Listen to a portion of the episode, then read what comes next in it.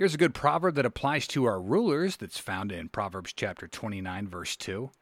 When the righteous increase, the people rejoice, but when a wicked man rules, people groan. When a government does good deeds or they increase the good things, people see it and they're happy. They've got a better sense of self actualization that the leaders representing them are doing good things. And as a result, the overall morale of the general population increases. On the other hand, when there's a wicked ruler in power, the verse says the people groan or they're unhappy. And leaders should be very careful of this, and it's important for them to have good advisors in place to help give them a sense of what they're doing.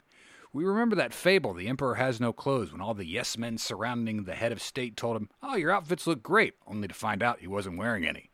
Leaders should be very careful about the people they keep around them and strive to have God fearing advisors that can see sin for what it is and help the government keep it in check. Because sin heavy governments lead to wicked rulers, and as today's word says, wicked rulers very bad for morale. Makes the people angry, and more importantly, it makes God angry. A good reminder here to pray for our leaders that they have good counsel around them.